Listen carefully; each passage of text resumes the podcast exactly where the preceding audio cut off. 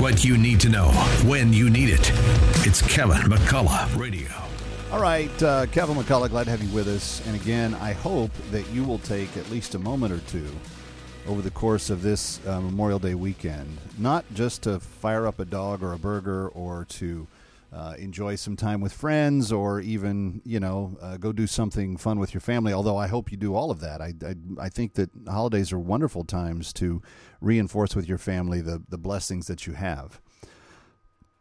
But I do hope that you will take uh, a moment or two to reflect upon the thought that there are men and women in uniform right now who are defending you. That if we were called up into a, a global engagement, that they would be the first ones to go, and if any were to lose their lives, they would have done so in the service of you. On Memorial Day, we don't thank everyone in uniform, but we do remember and hold dear those who have died in uniform, serving their country, giving their life so that we could have the freedoms that we have today. A lot of countries honor their armed forces in different ways. Some dictators have huge military parades where they march all their weapons and all their uniformed uh, military down their streets and they put on big shows. That's not what we do in America. What we do here is we go to those who have served and we put our arm around them and we say thank you.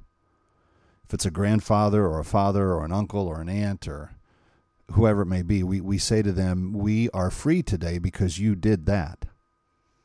But on Memorial Day in particular, we remember that the price of American freedom, which is still the single most unique form of governance ever created in planet Earth, that we would be self determined by the voices and will of the people, that there would be an element of self determination in every angle and aspect of what our life is made up of, and friends, it's sad because we're raising generations now with less knowledge of American history and less knowledge of the founding of the country, and there's fewer people that understand any of this. But we have the freedoms we have now because all of that was true.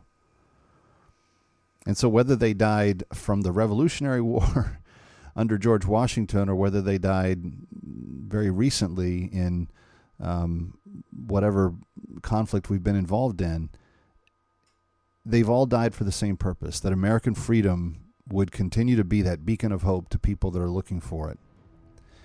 And it's a reminder just how important our elections are. As you think about what is just ahead, you think about the, the tremendously important issues that we face. I hope that you'll pick candidates that reflect your values. I hope that you have values, and I hope that you'll reflect candidates uh, pick candidates that reflect those. Because if we don't, if we just kind of mindlessly go about voting or maybe deciding not to vote or just pulling a lever for something because somebody said that's what you should do, then we're going to lose what makes America unique. America is built on God given rights that we have affirmed in our founding documents.